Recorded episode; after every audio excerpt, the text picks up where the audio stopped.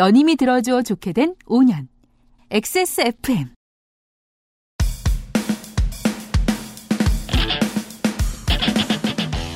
지난주에 이은 인류가 인정해야만 예술이 되는 예술의 운명에 대한 이상평론. 오늘의 사례는 기록에 남지 않지만 기억을 지배할 능력이 있는 향에 대한 이야기입니다. 2019년 7월 두 번째 금요일에 그것은 알기 싫답니다.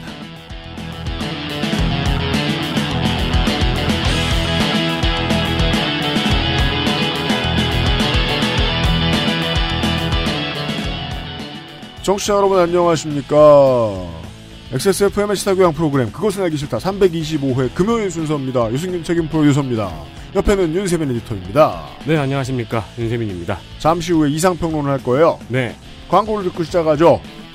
지난주에 이은 이상평론이에요. 네. 그것은 알기 싫다는 한 번만 써본 사람은 없는 빅그린 프리미엄 헤어케어, 모바렌, 함부르크 맥주 효모, 로아스웰 비오틴 셀렌, 이달의 PC로 만나는 컴스테이션, 강력한 체내 흡수율 평산 네이처, 야왕대 야왕 나이스트에서 도와주고 있습니다.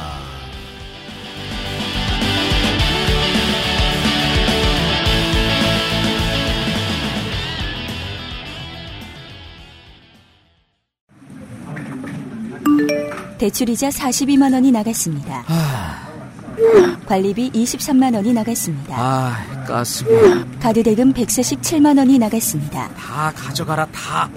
당신의 머리카락이 원형으로 800모 나갔습니다. 네, 그럼요. 그것만큼은 안 될 일이죠. 13년간 이어온 빅그린의 노하우로 당신의 모발을 지켜드릴게요. Big Green 이젠 탈모 샴푸도 빅그린 헤어로스 샴푸. 지금부터 머리라는 단어를 입 밖에 꺼내면 죽는 거야. 로하스웰 맥주 효모? 어, 야! 아, 그건 머리에 좀. 어, 어, 아! 말할 수 없는 고민? 직접 확인해 보세요. 로하스웰 맥주 효모. 고객도 업체도 늘 오를 수는 없습니다. 그래도 저희는 함께 고민하겠습니다. 당신의 스트레스를 나누려 노력하겠다는 거죠. 02-2120-2337 주식회사 컴스테이션 손이상과 함께 아, 향에 대한 이야기를 해볼 텐데요. 오늘은 네. 그 전에 데스크탑 얘기를 하겠습니다. 옛 성현이 이르기를 아, 디램 값은 배추와 같아서 쌀 때 많이 사라고 했습니다. 데스크탑이 과연 없어지겠느냐? 아니라고 생각하는 모든 여러분 컴스테이션으로 달려가십시오. 달려가기 좀 어렵다면 액세스몰 컴스테이션 코너로 오셔서 이달의 PC를 구매하시면 되겠습니다.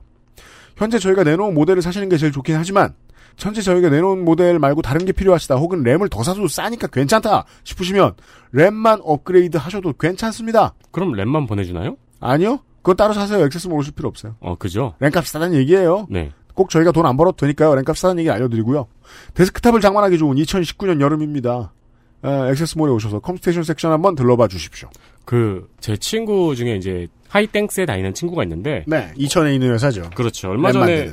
그 연락한 지 오래돼가지고 얼마 전에 그냥 안부 삼아 전화를 했어요. 네. 그러니까 잘 지내냐 뭐 이런 얘기다가 야 니네는 불산 괜찮아? 이러니까 어 그게 그렇게 많이 들어가는 게 아니고 초정밀 공정에만 들어가는 거라서 사실 별로 상관이 없고 네. 그리고 램값이 싸서 괜찮다대 그러더라고요. 건강하신가 봐요. 네. 하이닉스는 공장 관리가 잘 되는 회사로 유명하죠. 아무튼 옛 성현이 이르기를 램값은 언젠가 반드시 오른다 했습니다. 쌀 때 장만하십시오, 데스크탑. 네.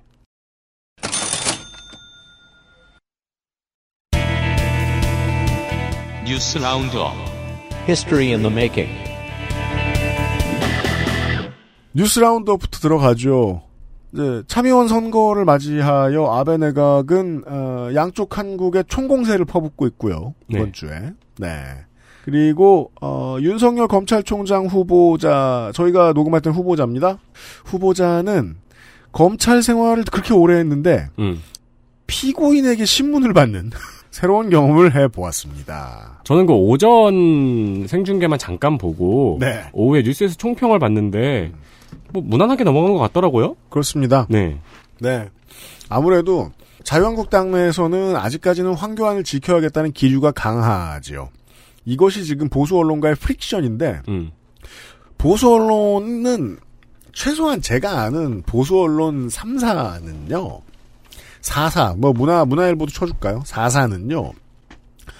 어, 대선 후보 저 여론조사를 내놓을 때 의도가 없는 걸 내놓지는 않습니다. 저는 그렇게 믿습니다. 황교안 대표가 슬슬 이낙연 총리 밑으로 떨어지기 시작했거든요. 오. 이게 나왔는데 이 결과를 보여줄 리가 없어요. 굳이 네. 정치면을 할애해서 네.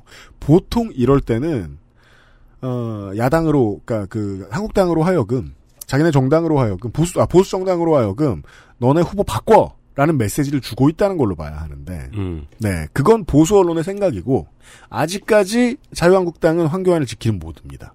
황교안을 지켜야 하는 모드면 윤석열한테 긴 말을 못 붙이죠. 네, 그 어제 청문회 오전 시간에도 나왔어요. 네. 그때 책임자였던 최고 책임자였던 황교안을 불러서 같이 물어보자. 그렇죠. 그럼 그 윤석열 총장 후보자 입장이 쉽습니다. 그래 피의자 대꼬라래. 음. 내가 평생 하던 일이 그거야. 그래서 업무 능력을 보여줄 뻔했어요. 네. 검사 일까지 할 필요는 없는데 총장이 돼가지고. 여튼 아, 다른 뉴스들을 보죠. 저희가 중요하다고 생각한. 전국 우정 노동조합이 9일에 예정된 총파업을 철회하기로 했습니다. 우정노조는 올 상반기에만 9명의 집배원이 사망하면서 61년 만에 처음으로 총파업을 예정했으나 우정본부의 중재안을 수용하면서 파업 철회를 밝혔습니다. 우정노조의 요구안은 집배원 2,000명 증원과 주 5일제 실현이었습니다. 합의안에는 토요 업무를 대신할 위탁 집배원 750명을 포함한 집배 인력 988명 증원과 단계적 주 5일제 실현 등이 담겼습니다. 네. 현재 988명 증원으로는 주 5일제가 불가능하지만 이에 추가로 소포를 줄여나가는 방안도 함께 논의하기로 했습니다. 네. 소포를 어, 택배 시스템에 집어넣는 것이지요. 네, 내실화라고 하더라고요. 맞습니다. 네. 왜냐하면 소포가 소멸되는 단계이기 때문입니다. 지금. 그런가요? 네. 아, 소포는 네. 네. 지금 소포가 뭔지 모르는 젊은 세대들이 되게 많을 거고요. 그렇죠. 네, 제가 이 우정행정에 대해서 아주 긴 것을 알지는 못하지만 최대한 이 몇 가지만큼은 보수 언론들이 지금 이상한 소리를 퍼뜨리고 있다는 겁니다. 첫 번째 이상한 뉴스로는 어 그러면 우체국이 택배를 포기하면 된다. 음. 라는 얘기인데 네. 이 얘기는 그냥 물류로 생각하지 마시고 기간 산업과 통신으로 생각하셔야 됩니다. 한국통신을 버려라 하고 똑같은 레토릭입니다. 그렇죠. 네. 네. 마지막 공기업을 버리란 얘기예요. 음. 이 공기업이 어떠한 얼마나 저 영업이익을 내고 있느냐는 중요하지 않아요. 공기업이 영업이익 내면 좋지 뭐. 음.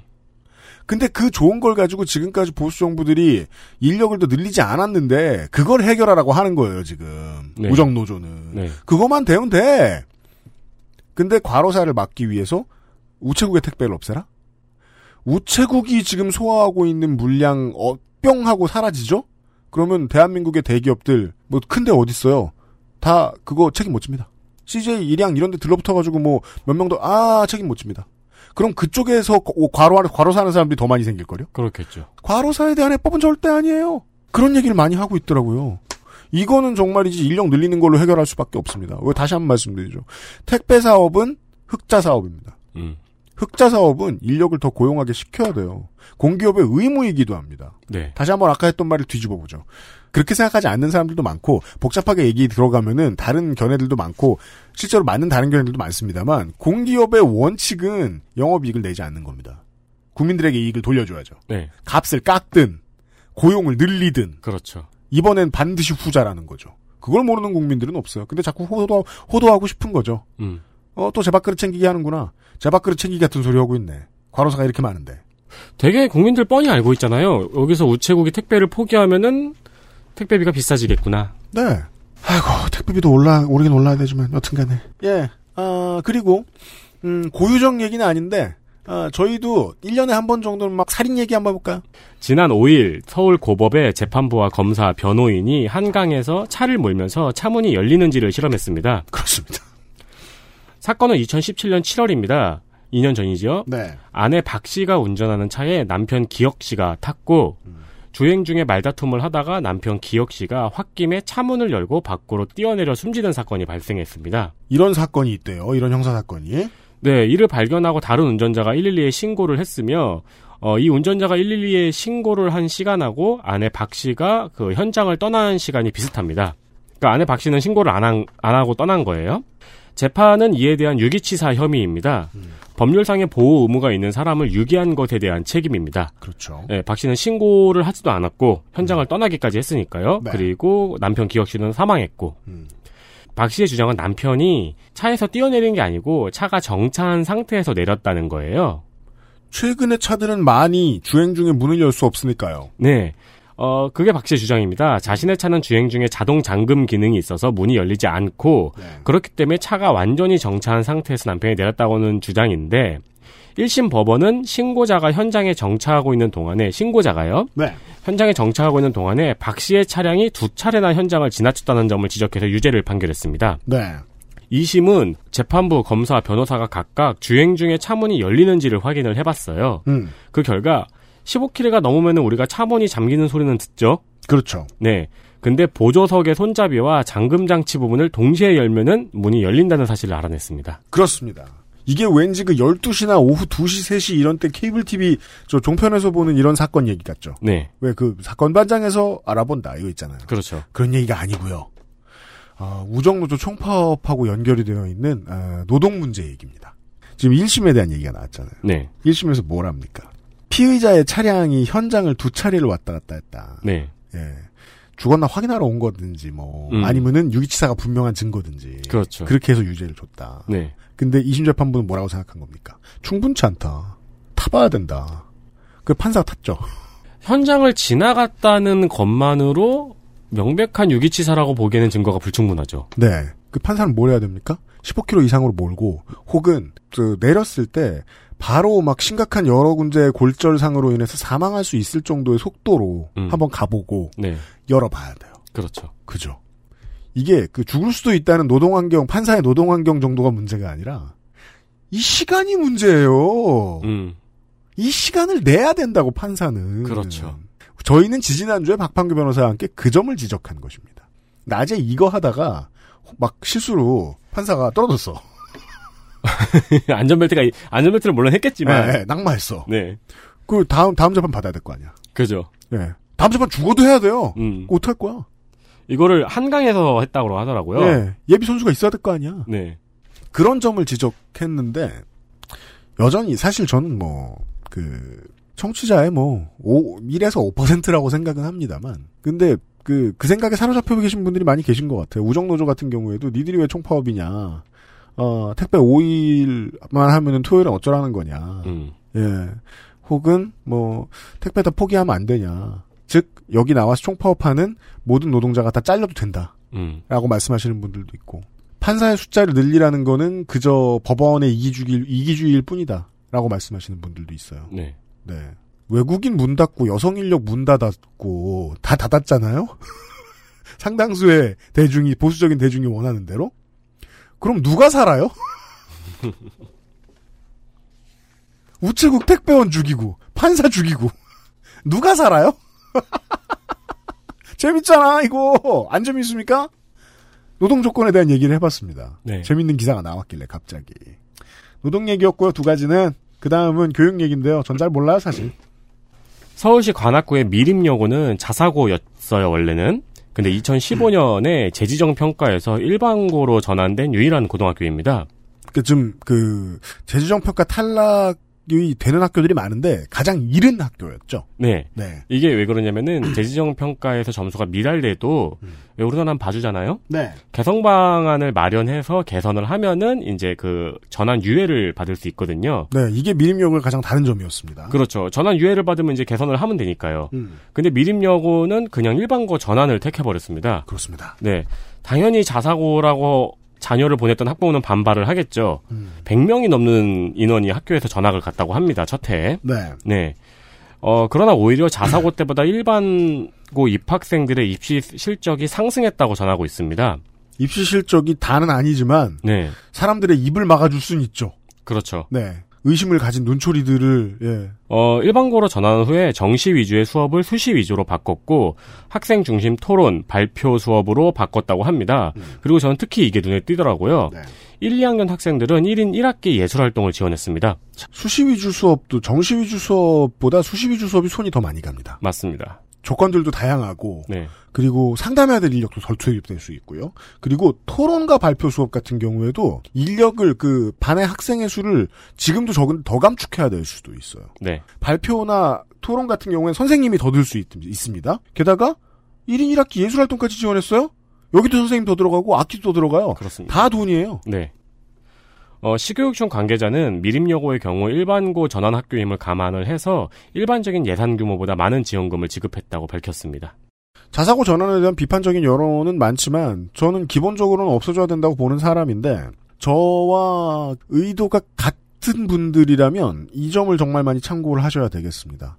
어, 상당수의 지역 교육청들이 교육감발로 이런 움직임을 보이고 있습니다. 자사고 떨어지면 니들 떨어지면 우리가 팍팍 밀어줄게. 음. 돈 걱정하지 마. 네. 라고 나와주고 있다는 거예요. 고교 평준화를 다시 복구하는 방안을 교육감이 할 수는 없어요. 이거 폐지에 이렇게 할 수 없다고요. 음, 음. 그건 결국 그 뭐냐 재지정 평가의 성적 숫자에 관련된 거예요. 그럼 공무원들이 알아서 숫자 매기고 점수 매기고 하는 그런 끝입니다. 그 어떤 정치인도 교육감도 끼어들 수 없어요. 대신에 이런 방식을 쓸 수 있죠. 니들 떨어지면 나머지 평준화 고교에 못지않게 그거 이상으로 빨리 타, 빨리 탄력받고 복구받을 수 있도록 도와주겠다. 이건 생각보다 많은 교육청들이 하고 있습니다. 예. 아, 진보교육감을 뽑은 표는 여기에 쓰이고 있습니다. 그렇습니다. 그리고 마지막 뉴스는 음, 유사 언론인이지만 저희들도 전하지 않을 순 없다. 김성준 SBS 논설위원이 지하철역에서 불법 촬영을 하다가 체포됐습니다. 네. 논설위원보다는 SBS 메인 앵커로 더 얼굴이 많이 알려져 있죠. 그 클로징 멘트도 유명하고요. 어우, 클로징 멘트는 책 나오겠어요? 그러니까요. 네. 이제 못 나오죠. 아, 네, 마- 현장에 있던 시민이 범행을 목격하고 피해자에게 알린 뒤 경찰에 신고. 김 논설위원은 범행을 부인했지만 휴대폰에서는 불법 촬영 사진이 발견됐습니다. 네. 어, 제가 좀 바빴습니다, 이것 때문에. 어, 수사 쪽저 소스가 있고요. 어, 방송 쪽 소스가 있는데요. 네. 방송 쪽 소스에서는 처음에 김성준 앵커가 김성준 논설위원이 SBS에 사표를 썼다는 얘기를 듣고 네. 둘 중에 하나인 줄 알았대요. 여러분도 예상 가능합니다. 청와대 갔다. 음. 공천 받았다. 음. 근데 공천 같은 경우엔 전략 공천이면 요즘은 어떻게 하는지 모르겠습니다만 일찌감치 알려줍니다. 네. 이사 가서 인사 다니라고. 어. 지금이 네. 그때예요. 네. 네. 즉 지역위원장 도전하라고. 음. 그건가 보다. 근데 몰카로 체포라는 거예요? 이게 무슨 소리냐? 내부에서도 몰랐단 얘기입니다. 사실 내부가 우리 부장님이 몰카범인지 어떻게 알아요? 아, 그럼요. 네. 그건 사실 가족들도 몰랐을 가능성이 높고. 여튼. 그랬고요. 그러니까 그, 그만큼 되게 황당한 일이었고. 근데 이 몰카 범죄는 너무 많잖아요, 한국에? 네. 그래서 저는 이 수사 쪽 소스에서 나온 재미있는 이야기를 드리고 싶습니다. 김성준 논설위원은 왜 체포됐을까요? 체포는 아주 긴급해야 되잖아요. 이유가 분명해야 되잖아요. 음, 네. 예. 몰카범의 경우에는 폰을 까봐야 되기 때문이죠. 그렇죠. 그래서 체포를 합니다. 네. 옛날에는 안 그랬어요. 이제 소스하고 대화를 하는데 그런 얘기를 해주는 거예요. 제보자가. 야, 옛날에는 초범 감경도 많았고, 몰카범은. 음. 어, 주로 집이었고. 네. 그냥 벌금 약식 기소였고. 훈방도 많았다. 음. 근데 요즘은 걸리면 한 사람이 같은 죄목으로 형사를 여러 건 걸리는 경우가 늘어나고 있다는 거예요. 어. 같은 죄목은 뭡니까? 몰카죠. 네. 형사 여러 건은 뭡니까? 여러 사람 찍었다는 거죠. 네. 요새 늘고 있다는 거예요. 음. 이거 무슨 얘기예요? 옛날에 비해 몰카범들이 더 많은 사람들을 찍는다는 건가요? 아니죠. 아니죠. 뭘까요? 대답 좀 해봐요. 제가 저도 들은 게 당연한데 너무 신기해서. 구속영장이 잘 발부된다는 거고요. 네. 예전에 비해서. 아, 바로 체포해서 바로 수색하니까. 일단 1번. 네. 그리고 구속영장이 나오면, 체포 말고 구속영장이 나오면 24시간 뒤에. 네. 혹은 뭐 일주일 날에. 그러면 그 얘기를 해주는 거예요. 요즘은 대탑을 까보거든. 옛날엔 안 까봤대요? 옛날엔 구속영장이 안 나온 거죠. 어. 집에 가 지우거든. 네. 아니면 요즘은 구속영장을 발부받는 확률도 높아졌는데 구속영장 발부받기 전에 체포 24시간 내에 집에 가서 대탑 까본다는 거예요. 어. 그러면 이 사람은 한 건이었다가 20건이 되죠. 그렇죠. 세상이 이렇게 변하고 있다는 얘기입니다. 그럼 대탑도 까보는 것도 아니고 외장하드도 찾아보겠네요. 뭐 다 보겠죠. 네. 예. 네. 근데 제가 옛날에 이거 찾다가도 옛날 기사를 봤는데 그런 기사가 있더라고요. 앱이 있대요. 이제 몰카범은 방금 전에 찍힌 사진이 들키잖아요. 네. 잡은 다음에 방금 전에 찍힌 사진이나 동영상을 앨범에서 안 보여주는 아마 음. 촬영도 그 앱으로 하는 거겠죠? 네. 그런 앱이 따로 있대요. 음. 근데 경찰도 그걸 알고 있다고 하더라고요. 네. 네. 그런 근데 그걸 제가 그 기사를 한 5년 전 기사를 봤었거든요. 네. 그래서 와 이런 게 5년 전에 있었어 싶었는데 그것도 파괴가 됐겠죠 경찰들 입장에서는. 그렇죠. 한국의 언론이 이걸 어떻게 받아들이고 있을지 모르겠지만 저는 지금 뭐 지금 한 방송 이틀 전에 이 얘기를 하고 있으니까요. 한국의 언론이 이번에도 소극적이면 전 정말 실망할 것 같습니다. 아, 이 범죄가 뿌리 뽑아지기 위해서 아주 아주 상징적인 일이 일어난 거거든요. 메이저 방송사의 언론 쪽 파트에서 네. 언론 쪽 파트는 막 사장을 따로 두는 회사도 있죠. 음. 언론 쪽 파트에서 이 사람이 진짜 에이스다 우리 팀에 라고 회사가 인정했다. 음. 라는 걸 볼 수 있는 가장 명확한 증거는 8시, 9시 뉴스 메인이 아니에요. 선거 때 출구 조사 나올 때 가운데 앉아 있는 사람이 누구냐예요. 그게 100%예요. 네. 그놈이 에이스야. 타나하시 히로시야. 네. 히로시 타나하신가? 난 일본 이름 아직도 성이랑 이름 헷갈려. 아무튼, 아, 그놈이 존시나야. 이 나라에 다섯 손가락 안에는 무조건 들어가고, 아무리 봐도 5위까지는 안 떨어지는. 그죠. 그 회사의 얼굴입니다. 그래서 저는 되게 충격받아서 친구랑 막, 왜? 막 이랬거든요. SBS 뉴스 파트의 스테픈 커리예요. 왜 지하철은 또 왜 탔어? 이러면서. 사건 반장에서 할 만한 얘기들을 다 지워놓고 나면 이 정도 유력 인사가 빼도 박도 못하게 이걸로 걸렸으면 이게 기회가 돼야 된다는 겁니다. 사회로서는 이게 음. 정화될. 지금도 많이 나아지고 있다는 사실을 좀 전에 알려드렸는데요. 경찰이 어떻게 대하고 있는지. 근데 경찰 부족하게 수사하면 맨날 욕먹는 거 많잖아요. 네. 예, 구제를 잘 받기 위해서라도 앞으로의 패전을 위해서라도 이 사건이 좀 많이 커졌으면 좋겠는데 언론은 언론인의 잘못 그 언론인의 범죄를 잘 노출 안 시키죠. 어떻게 될지 봐야죠. 예, 조용히 넘어갈까 겁납니다. 게다가 또 최근에는 또 SBS하고 뭐 척진 언론사 뭐 이런 것도 별로 없고 이래가지고 음, 네. 네 원만하게 넘어갈 것이 가장 두렵습니다. 네. 이렇게 이번 주에 중요한 뉴스들을 전해드렸습니다. 이상평론으로 넘어가죠. XSFM입니다. 오랜만에 엄마 보고 왔더니 마음이 짠하더라고. 허리도 많이 굽어지고 주름살은 어찌 그리 많이 들었대. 그래도 전에는 머리숱 좀 많았었는데 지금은 그마저도 휑한 느낌인 거야. 엄마, 아들이 잘 챙겨드리진 못해서 죄송해요. 이제부턴 그중 하나만이라도 제가 챙겨볼게요. 그, 그거 있잖아요. 그거. 말할 수 없는 고민. 직접 확인해 보세요. 로하스웰 맥주 효모. 건강기능식품 광고입니다. 오늘도 활력 있는 하루 되세요. 활력은 얼어 죽을 되던 것도 안 되고 멀쩡하던 것도 안 움직이는데 집에 가서 빨래하고 설거지하고 눈 뜨면 내일 아침이야. 밤엔 잠을 자야지 시간이 무한정 있나? 당신은 시간이 무한정 있어요? 야왕 테이 어? 야왕 나이트 지친 당신에게 빠르게 활력을 야왕 나이트 평산 네이처?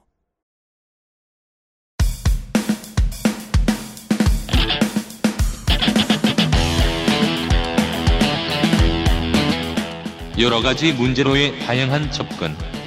이상 평론.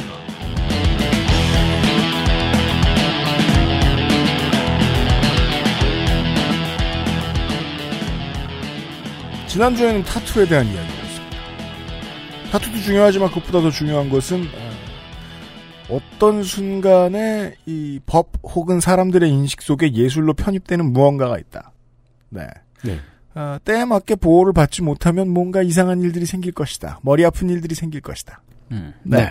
최근에 저희 방송에서 한번 말해드린 적이 있는 게 그 유튜버들 개인 방송을 하는 사람들 화면에 비치는 게임 화면에 대해서 게임 그렇죠. 회사가 저작권을 주장할 수 있는가? 네.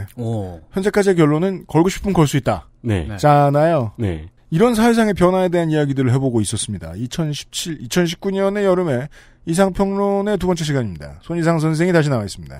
네, 안녕하세요. 손희상입니다. 네. 지난주에는 타투 얘기를 했고, 네. 이번 주에는 타투 얘기인가요? 아, 요, 오늘은 향에 대한 이야기입니다. 향? 네, 향기입니다. 어, 지난주에 타투 이야기를 하기에 앞서서 제가 네. 서, 서두에 예술의 범주가 시대에 따라 달라져 왔고 앞으로도 그럴 거라는 말씀을 드렸었습니다. 그렇죠. 어, 만일 현명하신 청취자 여러분께서 고맙게도 그 부분을 skip하지 않으셨다면 예술의 개념이 중세에서 근세로 넘어가면서 많이 바뀌었구나라는 것을 제가 굳이 설명충 행위를 하진 않았음에도 불구하고 어, 기억해 주셨으리라고 믿습니다. 짧은 설명충. 네, 짧게 단충. 네. 네. 제가 김미나보단 낫죠, 좀. 그죠. 어. 아까 얘기했잖아요. 김민아는 제가 처음에 94년에 LA에 갔을 때 박찬호예요? 아무것도 먹을 수조차 없었죠. 네. 창호는 K땡땡. 네. 네, 그 중세는 예술이라고 하는 것이 천문, 기하, 수학, 문법 뭐 이런 것들 있잖아요. 네. 근데 그게 1600년대, 1700년대 이렇게 가면서 차차 그림, 조각, 시, 음악, 무용 등등으로 바뀌게 되었는데 이러한 변화는 예술을 정의하는 기준이 정신노동에서 감각의 산물로 바뀌었기 때문이다. 요컨대 중세에는 이성. 어, 우리가 이성의 끈을 놓아버렸다 할 때 이성. 네. 저도 지금 놓고 있죠. 네. 어, 저는 항상, 항상 주로 놓고 놓고 있습니다. 네, 주로 놓고 있습니다. 네, 파열 그 부분이 파열된 걸로 보여요. 네. 그쪽 신경이. 너무 달랑달랑 해가지고. 네. 근데 르네상스부터는 인간의 감각. 이성 인대 파열이라니. 아무튼. 네. 그렇다면 그러게요. 그랬던 것 같아요. 지금도 사실 이런 오해로부터 자유롭지 못한데 예술을 하는 걸 예술가가 어떤 행위를 해서 어떻게 만들어내느냐, 혹은 그걸 얼마를 받느냐 이걸 가지고 그게 예술인지 아닌지 판단하려는 사람들이 있어요. 음. 지금의 경향은 어, 사람이 저 만든 사람이 어떻게 만들었든 네. 받아들이는 사람이 감각적으로 어떻게 받아들이냐가 이게 예술이냐 아니냐의 평가다라는 네. 거죠. 음. 감각을 쓰는 것이 곧 예술이 되었기 때문에 우리는 예술을 크게 말해서 이렇게 구분하기도 합니다. 시각 예술. 눈으로 보는 거죠. 네. 어, 그림, 어, 사진, 판화, 포스터 같은 것들이요. 네. 또 하나는 청각 예술. 귀로 듣는 겁니다. 음악. 그리고 시청각을 모두 쓰는 것들이 있죠. 영화와 애니메이션이 그렇습니다. 네. 그런데 인간의 감각을 사용하면서 나아가서는 강렬한 감정이나 기억, 추억을 불러일으키기도 하고 그렇기 때문에 때로는 심리 치료의 방법으로 쓰이기도 하는 것이 있습니다. 네. 후각이죠. 그렇습니다. 308회. 네. 매체와 감각의 잉의 다섯 번째 시간을 참고해 주십시오. 네. 향에 대한 얘기가 나와요. 아, 진짜로? 후각 얘기를 좀 해보려고 해요. 예. 후각도 이제 정보를 전달하는 부분이 있습니다만 이 매체는 굉장히 특이하게 어, 앞세 우리가 시청각 얘기를 했잖아요. 시각과 청각은 둘 다 파동이에요, 사실. 네, 맞아요. 빛도 파동, 소리도 파동. 후각은 화학 매체라고 불러도 될 겁니다.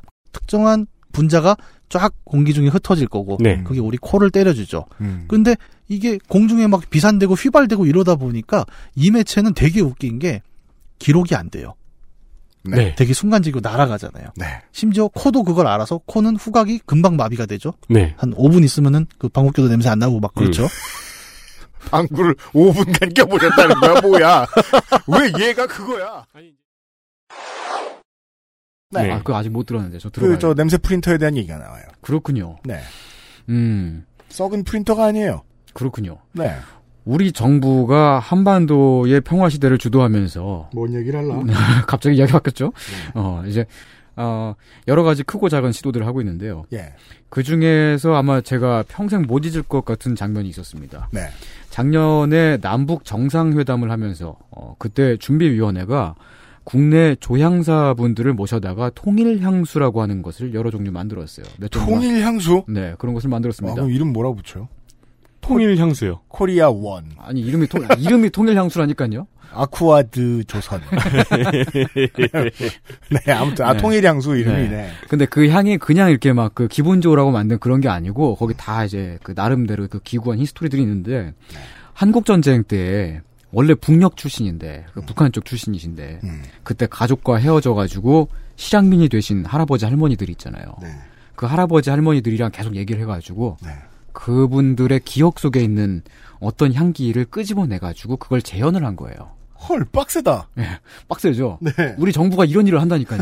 진짜, 진짜 빡센 일 했네. 아 근데 이거 보면 장난 아니에요. 이거 그게 작년 말까지 이 향수 전, 전시도 했었거든요. 아, 조향사는 사실 국책 프로젝트에 끌려가서 일할 경험은 거의 못할 직업인데. 아마 아마 한국에서 거의 최초가 아니었나 싶어요. 제 제가 알기로. 근데 이제 그게 진짜로 그때 향기였는가는 궁금해지네요, 이제. 아, 그쵸. 근데 그게, 그, 제가 봤던 게, 그게 기억에 왜 남을 것 같다냐면은, 거기에 이제, 어, 이제 한국 전쟁 때 가족하고 헤어졌던, 그러니까 그 정확히 오빠하고 어릴 적에 네. 헤어졌던 그 할머니가, 네. 고향에서 오빠를 잃어버리고, 이제 살아남아 가지고 남쪽으로 오신 분이신데, 그때 그, 그때 당시에 어렸을 때 그 들판에 해당화라는 꽃이 잔뜩 피어 있었더래요. 음. 그래서 그 할머니한테 해당화 꽃 향기에다가 북한에서 채집해온 이, 이것저것들 뭐 어떤 향료들을 그 뭐그 해가지고 섞어가지고 그 합쳐서 만든 향을 딱 맡게 줬더니 딱 맡자마자 그 눈에서 눈물을 빡 뽑는 거야. 빡 뽑으면서 그러면서 갑자기 막 이렇게 막 노래를 막 부르세요. 노, 노래를 되게 어렸을 때에 불렀던 썼을 것 같은 그런 노래를. Wow. 그러니까 아마 이제 수십 년 동안 자기 기억 어딘가에 묻어두었을 네. 그런 것을 되게 어떤 그 강렬한 감정과 함께 되살아나는 거죠. 그 아, 할머니한테. 근데 성공을 했다는 게 너무 소름이 돋네요. 어, 그러니까. 308조도 여러 번 얘기했지만 음. 냄새는 되게 기억에서 묻혀져 있고 녹슨 부분에 녹을 갑자기 털어주죠. 그렇죠. 그, 그리고 확 끄집어내죠. 네, 그때 우리가 그 짱구 극장판의 예를 들었죠. 그렇죠. 예. 아버지가 발냄새. 네. 네, 옛날 향기를 맡아가지고 사람들을 어린 시적 기억으로 돌려놓은 거를 네. 현재의 발냄새를 맡게 해서 정신을 차리게 했던. 네, 열심히 맞아요. 일한 아버지의 발냄새. 네. 맞습니다. 아 무슨 뭐 함경북도 분이다. 음. 그러면은 뭐 만두향. 예, 아니면 뭐 평양사 그러면은 뭐 평양 냉면 향. 그럼 그거 가지고 또 그 음식 매니아들이 블로거들이 싸우겠네요. 서로 그, 아무 아, 냄새도 안 나는데. 야, 역시 아무 냄새도 안 나고 밍밍한 것이 오늘 을밑에 갔다 오셨나요? 이러면서 을밑에 아, 향이 강합니다. 여튼 아니 근데 성공을 했다는 게 진짜 놀랍네요. 예. 아, 그, 그 할머니가 특히 더 되게 많이 인상적이었어요. 그 어떤 할아버지 한 분은 어렸을 때 그 옥수수 밭에서 맡았던 옥수수 향기를 기억한다고 뭐 그러셨는데 네. 그 옥수수 향을 맡게 해줬더니 그냥 그 덤덤히 막 이렇게 되게 쓸쓸한 표정을 지으시더라고. 음. 아, 예, 예, 예. 한꺼번에 많은 기억이 떠오르는 얼굴. 예. 근데 이 할머니는 정말 막 그 우시는데 그게 막 어떤 서럽거나 슬프거나 막 그런 감정이 아니고 어 되게 되게 그 보고 있으면 되게 이상했어요. 되게 되게 그 저한테도 그런 감정이 막 왔어요. 저도 비슷한 경험이 있는 게 이제 여름에 펜션 같은 데를 놀러 가잖아요. 네. 아, 펜션 냄새가 있죠. 여름 산 냄새 있잖아요. 예, 예. 거기에 지금은 안 피우는 펜션 주인이 모기향을 피웠다면은 네. 어린 시절 여름방학 냄새가 나거든요. 어, 아, 그렇죠. 맞아요. 그 봄 풀냄새에다가 모기향 냄새 붙여놓으면 네. 극기 흘려놓은 기분 들어요. 그렇죠. 네. 네. 특히 뭐 낮에 잠깐 비가 왔다면 네, 밤 11시에 기합 줄 것 같고. 네. 잘하고. 네. 양쪽에 네. 서로 다른 이야기를 하고 음. 있는데 어, 오묘하게 겹- 겹치네요. 갑자기 불 끄더니 부모님 얘기하잖아요. 그 옆에 울고. 어, 네. 그래요. 우리 친구들은 보통 양념통닭이 얼마나 맛있는지에 대해서. 양념통닭이 처음 히트하던 시절이라. 아무튼, 음. 양념통닭 향도 좋겠네요. 요즘 어. 양념통닭 말고. 음. 네. 옛날 옛날 양념 통닭향. 음. 네, 아무튼 감각을 사용한다는 점, 그리고 예술적인 예술적으로 감성을 표현할 수 있다는 점, 그리고 그 작품을 매개로 해서 단지 기분의 전환 정도를 넘어 어떤 강렬한 경험을 그 냄새를 맡은 사람에게 네. 전달해 줄 수 있다는 점 등등에서 향을 만드는 일도 일종의 예술적인 작업으로 볼 수 있지 않느냐. 라는 것이 어. 일단 오늘의 이야기입니다. 맞아요. 어. 제가 그 아까 몇 가지 상품 이름을 살짝 얘기했었는데, 네. 몇몇 유명한 향수들은요, 네. 몇십 년째 똑같은 조향으로 만들어요. 그렇죠, 그렇죠. 그래서 20대 초반에 쓰던 걸한 10몇 년 안 쓰다가 다시 그 공항 면세점 들릴 때 냄새 아, 그 맡다 마- 보면 냄새 맡으면은 그때 생각 팍 나잖아요. 예. 어. 나, 와, 늙었어 요. 울고 막. 이런. 어, 저도 실제로 네. 울었던 적이 있었어요. 왜냐면은 그왜 그랬어요? 2000년대에 되게 많이 유행했던 향수가 있었잖아요. 저도 그 향수를 어떤 걸 네네네. 썼- 썼던 적이 있었는데 예전에, 예전에 나중에 그 향이 기억이 나가지고 음. 다시 맡아보고 싶어가지고 백화점 가가지고 냄새를 맡았더니 네. 내가 알고 있는 향이랑 다른 거야. 왜? 그 제가 예전에 썼던 거는 짝퉁이었던 거예요. 그- 지금 그걸 지금 와갖고 안 거예요. 그, 그걸 딱 알았을 때, 아, 내, 그, 그 순간 내가 머릿속에 딱, 그, 딱 스쳐 지나가는 게, 아, 내, 나의 그, 이제 어떤 그 시절에 내가 그, 기억 속에 가지고 있던 그 향은 이제 사라져 버렸구나. 그러네요. 어, 아니 근데 그럼- 이제 그런 물음을 던질 수 있죠. 어느 향이 더 좋았는가? 아, 근데 제가 그때 그 어렸을 때 그 향을 막 쓰고 그랬을 때, 어렸을 때라기보다 젊었을 때 그 향을 막 쓰고 그랬을 때, 막 사람들이 와가지고 막 저한테 막 킁킁거리면서 뭐 냄새 좋다 그러고 그러긴 아, 했어요. 진짜요? 음. 나쁜 향은 아니었어요, 아무튼. 네. 원본이랑 달랐을 뿐이지. 중요한 영향을 끼칩니다. 네. 향은. 음. 네. 그렇습니다. 실제로 그 넘버 5 같은 경우는 좀 있으면 100주년일걸요? 아, 그래요? 네. 샷땡. 네. 예. 근데 그 향을 만드는 일을 한국말로 조향이라고 하잖아요. 맞아요. 음. 여기서 조가 조합한다는 뜻의 조예요. 네. 어, 제가 조가 됐습니다. 라고 말할 때 네. 그거는 제가 어, 조합이 돼- 잘 됐습니다. 조됐구나. 네, 조, 조됐습니다. 이런, 이런 건데 네. 음, 이 조향이라고 하는 이 단어로 보자면은 우리의 보편적인 인식은 어, 향을 만드는 것은 무엇인가를 창조하는 창작이나 표현이 아니라 단순히 향료를 섞는 기술쯤으로 여기고 있는 것이라고 할 수 있겠죠. 무슨 라면 끓이는 걸 예술이라고 불러? 음, 그러게 막 마늘 좀 더 넣는다고 네. 이런 느낌이죠. 네. 최근에 들어서 요리 우리는 사람들 다양한 인식을 왔다 갔다 하면서 지금 네. 얘기를 들어보고 있어요. 어. 예. 예술에 가깝다 하고 예술적인 것이라고 어, 그렇게 인식하는 그런 의- 의견들이 늘어나고 있죠. 네. 그래서 이 사람들이 이제는 많이 버린 것 같은데 평상시에 안 하는 것일수록 예술에 가깝다라는 어, 이상한 편견이 있어요. 네. 근데 사람들이 평상시에 많이 하던 것들이 결국 예술로 정착하거든요. 그럼요. 그렇죠. 네. 어, 사실 그 조향 작업은 일상에 가까운 기술 비슷한 것이기도 합니다. 그러니까 사실은 기술하고 예술하고의 그 경계가 지금 모호한 것들을 어, 지난주부터 들려드리고 있기 때문에 좋습니다. 어, 향을 만들면은 그 생산품이 꼭 향수라든지 코로 만든 형, 형태, 형태만 있는 게 아니에요. 그렇죠. 그 예를 들자면 식품에 넣는 향들이 있죠. 네. 어, 바닐라 아이스크림에 넣는 바닐라 향을 만든다든지 포도 주스에 포도 향이 또 들어가죠. 맞아요. 어, 레드벨벳에 빨간 맛이 들어가죠. 그렇죠. 어, 그런 것처럼 자두땡 캔디. 어, 예, 네. 그렇습니다. 음. 그리고 이제 그 화장품이나 빨래 세제 같은 데도 향이 들어가고요. 음, 비누나 샴푸 등등에 넣는 향도 있습니다. 이런 그것이 우리나라 사람들이 샤프란이 들어간 음식을 처음 먹을 때 느끼는, 느끼는 기시감이죠. 어, 그쵸. 어, 세제 냄새잖아. 네. LPG 가스에 넣는 향이죠. 아, 네. 네. 네. 중요한 기호죠. 우리 네. 삶에. 어, 예, 그런 경우는 향을 내는 게 주된 목적이 아닙니다. 향은 식품 첨가물이라든지 뭐 예. LPG 가스 이런 경우에는 하나의 첨가물이죠. 예. 그럼에도 불구하고 어떠한 예술 아, 어떠한 예술적인 향들은 대단히 독창적이고 신박해서 와 대단하다 싶은 것들도 있는 거고요. 그렇죠.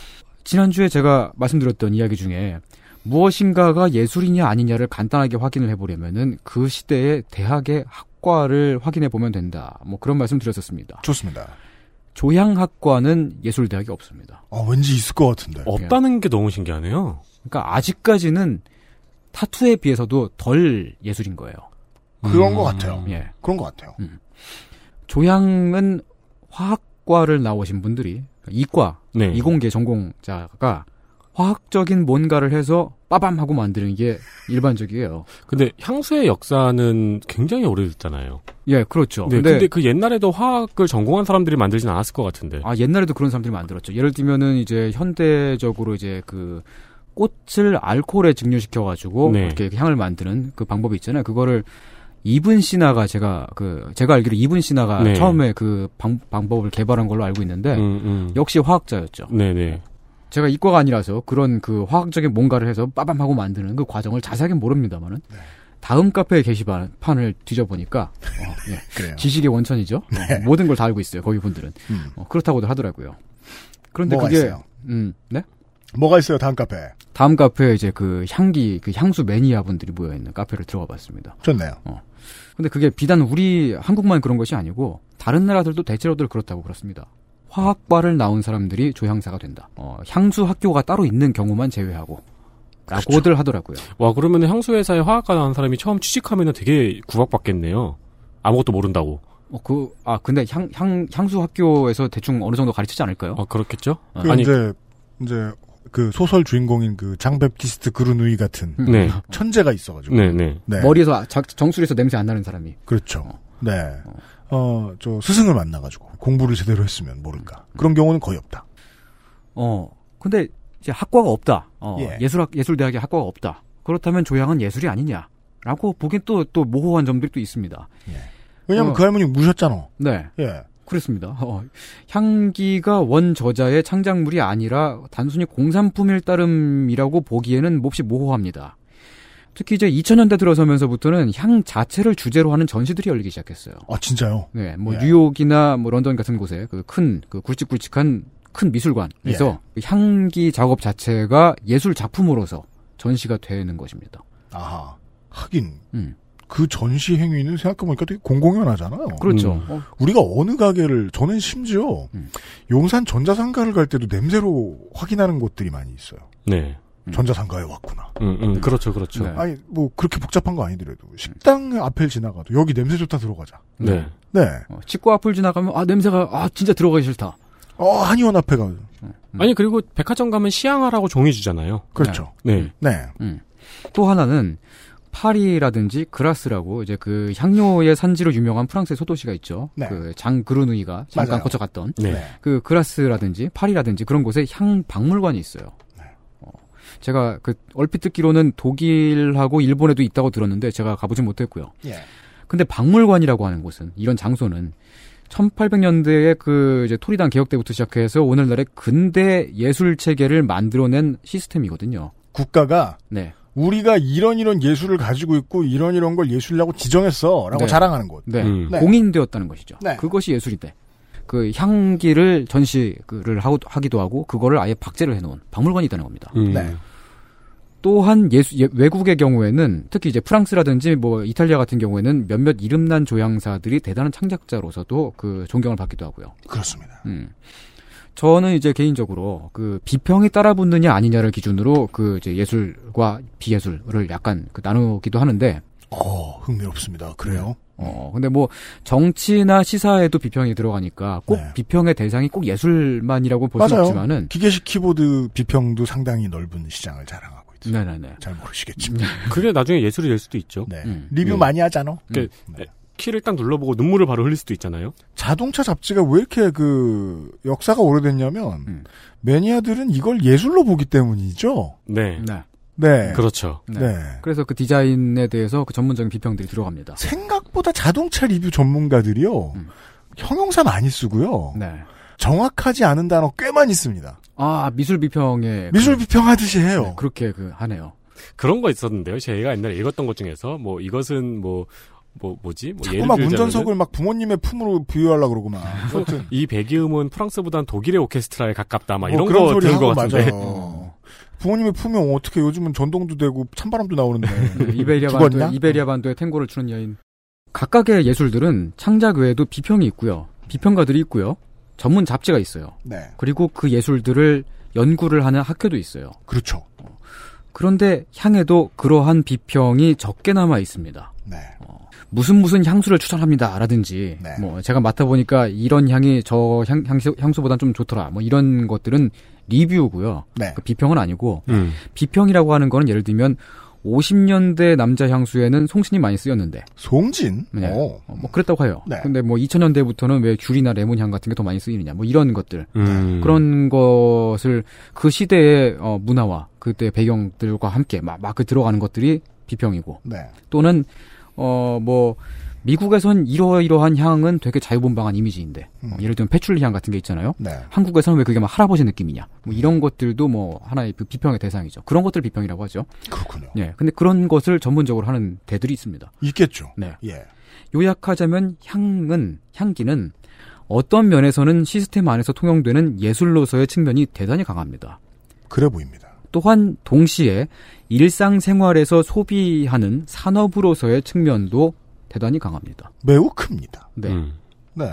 음. 소비 시장에 한 가운데에 있는 아이콘들 중 하나예요. 향수는. 네. 음. 내가 돈 쓰러 왔다. 그러면 향수를 팔아요. 어딘가에서. 네. 네. 아, UMC님 그, 뭐요? 그 운전하는 차 있잖아요. 그렇죠. 그 차도 그 향, 향 있어요. 향수 있어요. 알아요. 아, 그래, 알고 계셨구나. 아, 네. 근데 네. 그런 물건 자꾸 사면 네. 정말 개덕후 같잖아요. 내 차 로고랑 똑같은 막 수건 뭐, 뭐 어떤 철덕들 같겠지. 음. 근데 저도 뭐 철덕일 수는 있겠지만 아직 거기까지 경제에 못 다돌아가지고 그 얘기 왜 하냐면 네. 아까 그 왜 저 향 박물관이 있다고 말씀해 주셨잖아요. 네. 그러면은 그 현대 예술을 하는 조향사들도 있을 수 있잖아요. 실제로 있습니다. 네. 무슨 소리니? 너 조용히 하네? 내 폰? 왜, 왜 갑자기? 몰라, 틀어졌어. 뭘 말한 건지 내가?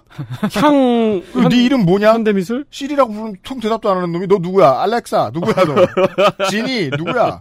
깜짝이야, 얘 왜 움직였어? 조향사라 그랬더니 대답한 거 아니에요? 조향사 내 이름. 네 이름을 처음 알았다, 3년 만에. 그, 아, 현대예술이라는 조향사가 있으면. 네. 막그 아방가르드한 작품을 내놓을 수도 있잖아요. 그렇습니다. 숟가락 녹슨 향. 네, 뭐 이런 거. 아 실제로 뭐 그런 작업들을 하는 사람도 있더라고요. 방금 그 회초리 맞은 향. 이런. 뭐 세, 세르주 땡땡이라고 하는 상- 양반이 네. 어, 빵 냄새. 빵 냄새 좋죠. 어, 그런 걸 향으로 만들어요. 음. 왜냐면 같은 식빵을 많이 쓰다 보면 예. 똑같은 우유 식빵인데도 이 냄새는 정말 맛있을 것 같다는 생각 들어요. 네. 네. 근데 그런 향기는 막상 또 몸에 뿌리면은 내 몸에서 빵 냄새 나는 거잖아. 맛있는 냄새 나는 근데 거잖아. 나쁘지 않을 것 같은데, 빵 냄새는? 아, 그런가? 아, 그런가? 근데 약간 실용적이진 않은 것아 같아요. 그러면은 그 저 영화 향수의 마지막 장면처럼 막 네. 잡아먹히고 동네 사람들로 하여금 만약에 말씀해주신 것처럼 뭐 어디 제가 뭐 유럽에 놀러 갔는데 네. 2차 대전 노르망디 향을 만들었는데 참전 용사들이 진짜라고 막 그랬어. 그럼 맡아보고 싶지 않겠어요? 네, 네, 네. 그런 그쵸, 걸 그쵸. 만들어낼 수도 있겠죠. 네. 네. 음, 그렇습니다. 여튼 음. 네. 예술일 수 있다는 거예요. 제가 네. 하고 싶은 얘기는. 예. 그리고 향 자체를 예술 작업의 하나로서 그렇게 하는 작업을 하는 사람들도 있다는 거고요. 예. 근데 그 향을 예술적 창작물로 간주해야 한다라고 하는 이 주장도 어, 어, 제가 지난주에 말씀드렸던 타투와 마찬가지로 네. 시대의 변화와 함께 일어났습니다. 네. 과거에는 그렇지 않았는데 요즘에는 왜 이렇게 어, 뭐 어떤 움직, 움직임들이 나타나느냐? 네. 조향사들이나 향수 제조 업체, 업체들이 최근에 어떤 움직임들을 막 보이고 있죠. 음. 향을 향 자체를 저작물로 창작물로 인정을 해달라. 네. 그렇게 해야 된다라고. 예술적 창작물이라면 그 향기 또한 창작자의 지적 재산으로 보호받아야 됩니다. 과거에는 얘가 만든 향수가 있어요. 네. 그러면 그 향은 걔만 만들 수 있어. 그렇기 때문에 저작물이냐 아니냐가 그다지 중요하지 않았던 것 같아요. 완성된 향 자체보다도 그 향수를 만들 수 있는 비법, 레시피. 네, 레시피가 중요했던 거죠. 과거에는 어떤 향수가 막 인기가 있어가지고 예. 그걸 막 모방을 하려면은 예. 코로 냄새를 킁킁 맡아가지고 다른 사람이 그렇죠. 그래서 그걸 비슷하게 흉내를 내는 거잖아요. 맞아요. 근데 비슷하게 흉내를 내더라도 절대로 그 향을 똑같이 못 따라해요. 그래가지고 조향사의 오리지널리티는 그 당시의 기술 수준으로는 지켜질 수밖에 없었다. 그렇습니다. 예. 음. 어떻게 해가지고 아류작을 만들더라도 결코 원본과 동일하게 만들 수는 없었습니다. 예. 그런데 시대가 변해가지고 지금은 원본하고 동일하게 만들 수가 있어요. 음. 그렇게 됐습니다. 이 매체도 정복됐죠. 네, 그렇습니다. 원본 향수를 성분 분석기에 넣고서 그냥 돌리기만 하면 된다 그래요. 맞아요. 그렇대요. 와, 진짜요? 네.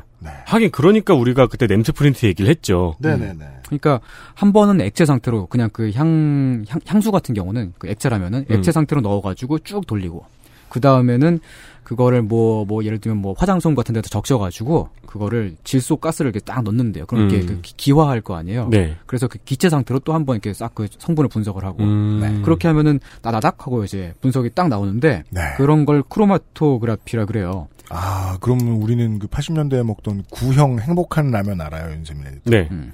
행복한 라면 향. 이런 걸 만들 수도 있어요. 그런 거 만들 수 있겠죠. 네. 그죠. 전 사실 그 클래식 라면들 나왔다고 몇 개 먹어봤어요. 네. 근데 옛날 향도 아니고 옛날 맛도 아니고 행복하지도 않았어. 그, 그 내가 원하는 건 뭘까? 맛이 아니야. 어, 옛날에 그 향만 나오면 돼. 기억 속에 있던 음. 그거죠. 그 생각이 들어요. 음. 그러면 사실 근데 그러려면 옛날 냄비를 끓여야 될 텐데. 그래서 제가 비슷비슷하게 한번 해보려고 옛날에 아버지가 우리 집으로 와서 설날 보내실 때 한번 제가 떡국을 끓인 다음에 네. 추울 때잖아요 설날은 음. 바깥에다 좀 오래 둬봤어요. 그러면 옛날엔 추우니까 바깥에 두면 그게 제일 맛있거든. 좀 불은 떡국 차가워진 거. 네, 네, 네, 네. 옛날 그 향이 나나 안 나나. 아, 그 이제 국물이 쫄아든 거요. 예, 조금 나더라. 조금. 오. 네, 오 비슷한데 그걸 냄새를 기준으로 판단했다는 것도 전 지금 느꼈는데요. 네. 여튼간에. 네, 그렇습니다. 네. 행복한 어. 라면 향수도 나올 수 있어요. 음. 네. 그 크로마토그래피를 하는 업체가 있어요, 따로. 네. 그, 저기, 전자담배 한참 필 때, 뭐 네. 이런 향 저런 향 있고, 그것도 조향사 같은 역할을 하시는 분들이 있어요. 네, 그렇죠. 예, 예. 향- 그 담배에도 향기가 들어가죠. 그렇죠. 아예 집에서 그냥 커스텀으로 만드시는 분들도 있고. 근데 음. 친구가 어느 날, 야, 내가 추러스 향을 사봤다. 진짜 신기하다. 펴봐라. 그러는 거예요. 그래서 네. 추러스 향이라니 무슨 헛소리하고 딱 빨았는데, 추러스인 거예요. 놀이공원에 온 기분이에요. 네네 입안에 추러스가 있는 기분이 딱 드는 거예요. 아, 그거는 그, 그 친구분이 직접 이렇게 조합을 해서 만든 거예요? 아니요 파는 걸산 아, 거예요. 원래 그런 게 있구나. 예, 예. 그렇구나. 그리고 파티 가게 가면은 저, 저, 방구향 팔잖아요. 아 그렇죠. 네, 서로 어색해지는. 네. 네. 어, 그 싫어하는 사람 찰 때 참 좋겠어요. 네. 네. 그렇게 해갖고 아무튼 그 성분을 분석할 수 있다는 얘기를 네. 드리고 있는데. 네. 어, 그런 걸 하는 업자가 있기 때문에 그 어, 그렇게 어려, 어렵지도 않아요. 돈 주고 맡기면 끝이니까. 맞습니다. 그러면 향 원료가 분자 단위로 함량까지 다 계산해가지고 나와요. 그러군요. 예컨대 장미향이라고 치면은 예. 어떤 동네에서 어떻게 누가 어, 떤 계절에 수확한 장미인지는 그런 건 파악을 못 하더라도 예. 예를 들면은 장미향이니까 뭐 제라뇰이 몇 퍼센트, 네롤 몇 퍼센트, 파졸 몇 퍼센트 뭐 이런 식으로 나오는 겁니다. 그러면 그 원료대로 그 아니 그 비율대로 원료 물질들을 때려 넣는 거죠. 오. 그렇게 하면은 원본과 복제품의 차이가 소금과 염화나트륨의 차이 혹은 심상정과 김고은의 차이 정도로 이렇게 됩니다. 마지막 설명을 제외하고 설명드리겠습니다. 아, 예. 똑같은 소리입니다. 네. 거의 거의 뭐 완전히 그 똑같게 만들 수가 있다는 겁니다. 그러한 기술이 보편화가 된 게 이미 90년대입니다. 예. 어떻게 그런 일이 가능한가 하면 향의 저작권이 인정되지 않기 때문이죠. 그렇죠. 저작권이 인정되지 않을 때의 강 아주 좋은 점이 있죠 인류에. 음. 복제를 통해서 훈련량이 늘어요. 근데 이제 저작권이 인정되지 않는 게 세계적으로 다 그렇습니다. 네. 향수 병이나 포장 디자인을 베끼면 저작권법 위반이 되죠. 상표 상표권 위반이 되죠. 네. 예를 들어 우리가 뭐 아쿠아 땡땡땡하고 똑같은 향수를 만들어서 음. 무슨 손이상 모양의 병을 넣어. 병에 그리고 막 아쿠아 손이상 이거 팔아. 합법이에요. 그러면 그렇게 되면. 괜찮을 수 있다는 거예요. 네. 그래요. 아쿠아란 단어를 쓰면 안 되나? 아니 아쿠아는 뭐 수중의 손 이상 뭐 이런 데 아쿠아는 써도 될 거예요. 아쿠아는 아, 예. 네, 보편적으로 아, 예. 쓰니까 네. 그 향수 이름이나 로고 같은 것들을 이제 아쿠아 이런 거 말고 음. 뭐그 이제 브랜드 이름 있잖아요. 아 그렇죠. 예, 그런 거를 유사하게 베끼면 상표권 침해가 되죠. 네. 광고 이미지를 베껴 쓰는 것도 어 마찬가지로 어, 그렇게 됩니다. 음. 근데 정작 그 안에 들어있는 그 정작 중요한 내용물은 향이잖아요. 그 음. 근데 그 향은 창작물로 인정이 되지 않는 거예요. 듣고 보는 매체와 다른 지점이군요 이게. 저도 아까 그것부터 걱정했어요. 저작권을 보호하기가 음. 예를 들어 3심까지 막 어떤 나라에서 올라가. 네. 1, 2심에서 막 유죄를 받았어. 네. 근데 대법원에서 재판장이 네. 냄새를 맡았는데 축농증이야. 비, 비염이 심해. 망했어요. 그럼 이제 그저저 뭐냐 피고를 보고 얘기하겠죠. 오늘 꼭 판결 받으셔야 되나요? 아니면은 피고가 네. 굉장한 능력의 소유자인 거예요. 재판장이 향만 맡아보려고 하면 방구를 껴요. 그럴 능력이 돼. 자꾸 이상한 냄새 나게. 네. 바르고 막. 막 몰래 방구탄 터뜨리고. 뭐. 네. 아, 네. 재판 방해 행 방해 행위. 그렇죠. 네. 근데 이제 방구타를 터트리는 건 방해 행위인데 방구를 끼는 거는 뭐라 그럴 거예요. 그렇죠. 누가 꼈는지도 모르고. 그렇죠. 네, 소리 없이 네. 나는 방구들이 있잖아요. 야, 그 방구 끼고 구류 당할 수 있어요, 그러면. 법정에서. 그러네요. 어. 네. 아 근데 UMC님이 오늘 제가 할 이야기들을 이미 알고 아, 있는 그래요? 것처럼. 어. 아니 죄송합니다. 그 실제로 그런 일이 있었습니다. 그게 봅시다. 네 오늘 할 이야기입니다. 네. 프랑스의 향수 회사 중에 랑콤이라고 하는 회사가 있어요. 랑컴. 네. 근데 네. 그 회사가 만든 향수가 있는데 음. 네덜란드의 어떤 향수 회사가 그 향수를 똑같이 따라해가지고 팔았어요. 아. 냄새를 맡아보면은 아무도 구분을 못할 정도로 아. 소송을 걸었습니다. 그래서 네. 근데 프랑스 법원에서 무죄 판결을 때려버린 거예요. 네. 판사가 충동증이었던 그렇죠. 건가? 판사 비염. 그 판결의 요지는 이렇습니다. 향기는 저작권 보호의 대상이 아니다. 어, 즉 저작물이 아니다. 이런 판결입니다. 아, 프랑스에 이런 판례가 나왔군요. 네. 근데 이게 근데 심지어 프랑스 같은 경우는 향기 조향 사업, 산업이 엄청나게 크고 네. 그리고 조향사들이 되게 그 존중받는 그 사회적으로 존경받는 그런 분들이 많이 있고 제가 알기로 랑콤은 로레알 그룹인데. 네. 로레알은 프랑스에서도 고용 효과 엄청 내는 대기업이란 말이에요. 그럼에도 불구하고 이렇게 판결이 나오는 거죠. 네. 대법원까지 갔는데도 무죄 어, 판결이 나와요. 아. 저작권은 누구나 충분히 식별할 수 있는 창작물의 보호를 위한 것이다. 라고 하는 판결입니다. 네. 향기는 간단한 기술로 얻은 것이므로 저작물이 아니다. 라고 하는 어, 취지였습니다. 아, 우습게 보고 있죠. 그렇다면 불복해야죠. 어, 사실은 아무나 통과할 수 있는 있을 것이므로 이 판결에 불복한다. 네. 네, 이제 여기서 이제 그 취, 이, 그 판결 취지가 요지가 두 가지인데 하나는 그 창작물의 보호를 위한 건데 네. 창작물이라는 것은 누구나 충분히 식별할 수 있는 것이다. 그러니까 음. 그, 그것이 이제 이, 이자가 만든 창작물이라는 것을 누구나 그 구별 구- 다른 것과 구분을 할수 있어야 된다는 거죠. 네. 그리고 향을 만드는 것은 간단한 기술로 얻을 수 있는 것이다라고 하는 뭐 이런 그 두 가지 취지가 있는데 네. 어 그게 그 요지가 이렇습니다. 향기는 원료 물질 자체가 대체로 보면 좋은 향기를 내요. 캔버스는 원래 그림 그리기 좋아요. 뭐, 뭘 말하고 싶은가. 네. 아무튼 계속 말씀해 보세요. 예. 네. 근데 이제 그 월, 원료 물질이 이상한 냄새가 나는 경우도 있잖아요. 예를 네. 들면은 그 뭐 고래가 토한 거. 고래가 토한 것도 써요? 그 용연향이라 그래요. 되게 비싼. 그건 향이에요. 고래 똥. 아 똥인가? 네, 똥입니다. 아 그렇. 네, 그래서 그렇구나. 그 고래 똥을 주스면 부자가 돼요. 아 그래요. 네. 그 그런 거는 이제 그 다른 향에 섞었을 때 아름답게 되기 때문에 쓰는 건데 대체로 보면은 어 원래 좋은 향을 내는 어 원료 물질들이 많죠. 네. 예를 들면 장미꽃에서 에센스를 뽑- 뽑아낸다든지 나무에서 수액을 채취한다든지 옛날 옛날에는 그냥 그렇게 해가지고 뽑아낸 단 한 가지 향료만 가지고 그걸 향으로 썼던 거잖아요. 근데 그 두 가지 혹은 뭐 여러 가지를 일정 비율로 섞어가지고 독특한 향을 만들거나 뭐 좀 더좀 약간 좀 색다른 향을 만들었다고 하더라도 네. 그 작업을 정신적인 표현 형태 즉 창작으로 볼 수 없다. 그것은 노하우에 속한다. 라고 하는 것이 이 판결의 요지입니다. 그렇군요. 이 그 대법원 판결이 나온 게 2006년입니다. 2006년인데 이 프랑스 회사가 그러니까 랑꼼이 대법원 판결 이후에도 재심을 또 요구를 했어요. 네. 그럼 그 이제 검토 확인 재판을 또 하게 되잖아요. 네. 그 받아들인단 말이죠. 2013년에 확인 재판을 다시 했습니다. 어, 거기서도 또 이제 무죄 판결이 나와버렸어요. 그 향을 바- 베끼는 거에 대해서. 그럼 확정이 됐네요. 그렇습니다. 향기에 도- 독창성이 있다면 그것은 향 자체가 아니라 마음의 작용 때문이다. 따라서 저작물이 아니다. 이런 논지였습니다. 받아들이는 사람마다 다를 수 있다는 걸 인정한 걸까요? 이상하네요. 말이 안 되는 것 같이 들립니다, 저는. 음, 네. 그래요? 그러니까 예술의 성립 공식 일반을 다 부정하는 느낌이 들기도 하고요. 이게 유죄가 된다면 새로운 향수라는 건 앞으로 개발되기가 굉장히 어렵다는 생각도 그 저는 들고요. 유죄는 되든 안 되든 상관없는데 네. 판결문을 쓰는 동안 공부를 많이 했다는 생각은 안 듭니다. 저는. 음. 네.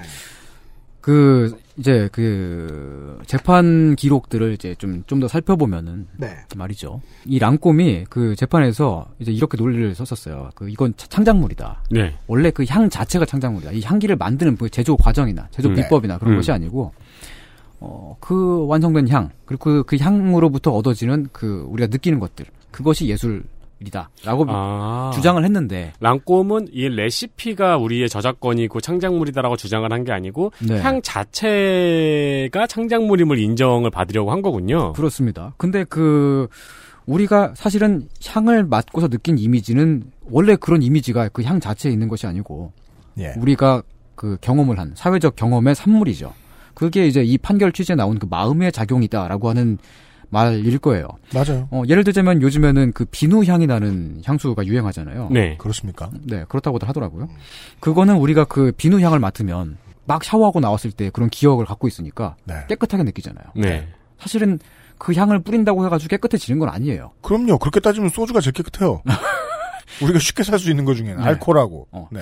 근데 이제 그 향기를 맡으면은 깨끗하고 보송보송하고 그런 경험을 그랬던 경험을 우리가 갖고 있기 때문에 깨끗한 향이라고 인식을 하는 거지. 음. 만일 비누 향이 전혀 다른 나라이거나 아니면은 아예 뭐 비누를 안 쓴다든지 뭐 다른 식으로 뭐 그 청결을 유지한다든지 하는 그런 문명권에 가면은 그 문명권에서 이 비누향 향기를 딱 맡게 해줬을 때, 어, 이거 좀 되게 이상하고 뭐 좀 안 좋은 향기야 라고 느낄 수도 있습니다. 얼마든지요. 네.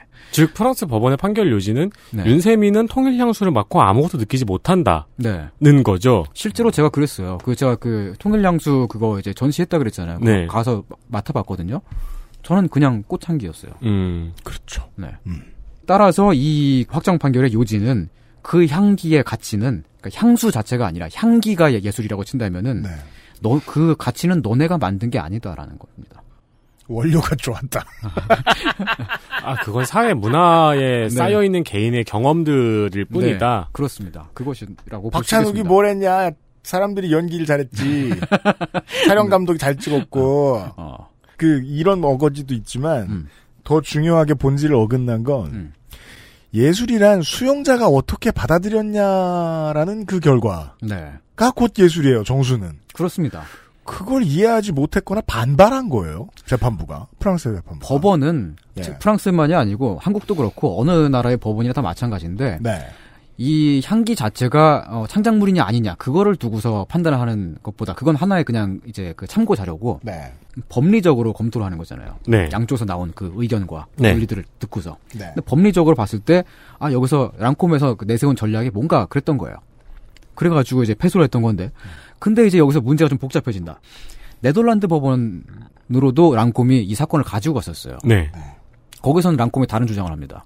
1심에서 일단 아마 패소했던 걸로 레, 네덜, 네덜, 아, 아, 네덜란드 네덜란드에서도 1심에서 패소했던 것으로 알고 있는데요. 네, 그렇습니다. 그런데 그 또 패소를 하니까 이제 그 랑콤이 전략을 전략을 바꿔 가지고 네.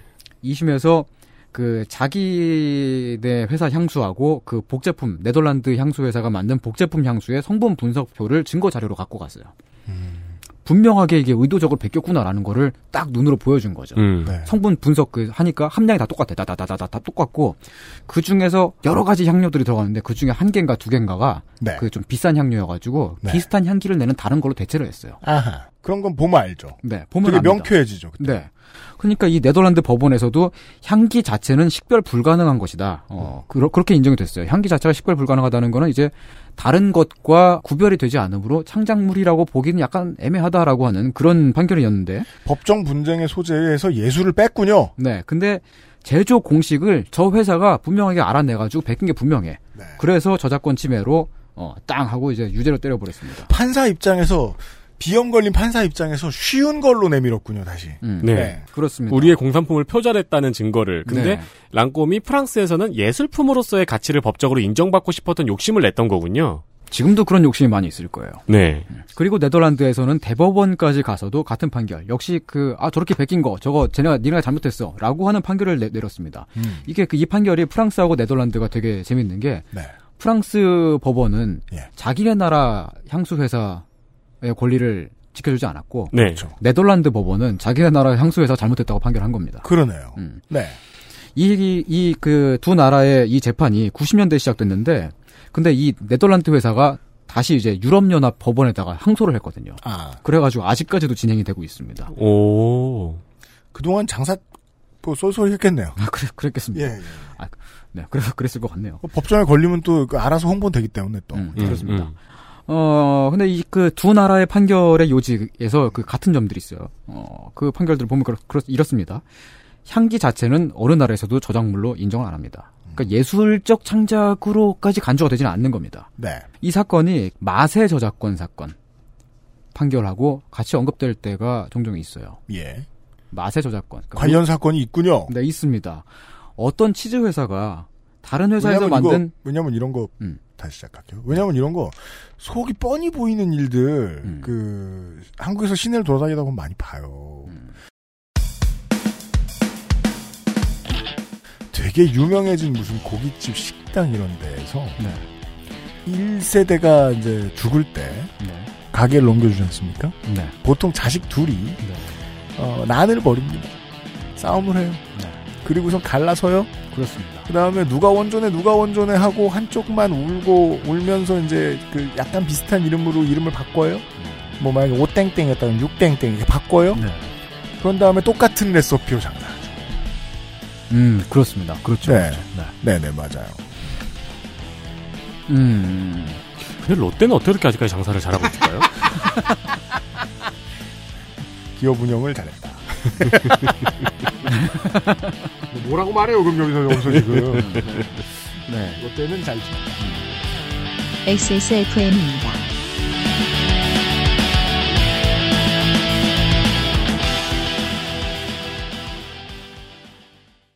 건강기능식품 광고입니다. 어이, 오늘 퇴근하고 집에 가면 뭐하냐? 이렇게 피곤한데 밤에 집에 가면 자야지. 요즘 가뜩이나 면역력도 떨어져가지고 내가 지금 야왕 데이 어 그 무슨 야왕 나이트 체내 흡수율을 높인 농축 홍삼 야왕 데이 어? 평산 네이처? 투쓰리에서 hair loss까지 XSFM과 함께한 5년 빅그린이 자연에서 해답을 찾아갑니다. Big green.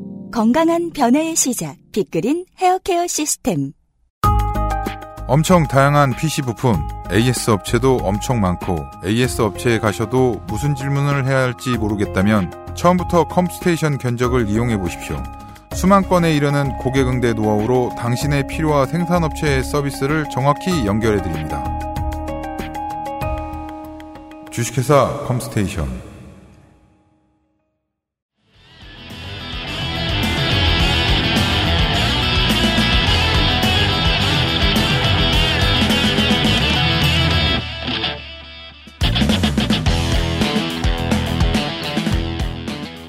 그 맛의 저작권 사건이라고 하는 건 뭐냐면은 이게 음식의 저작권이 아니라 맛.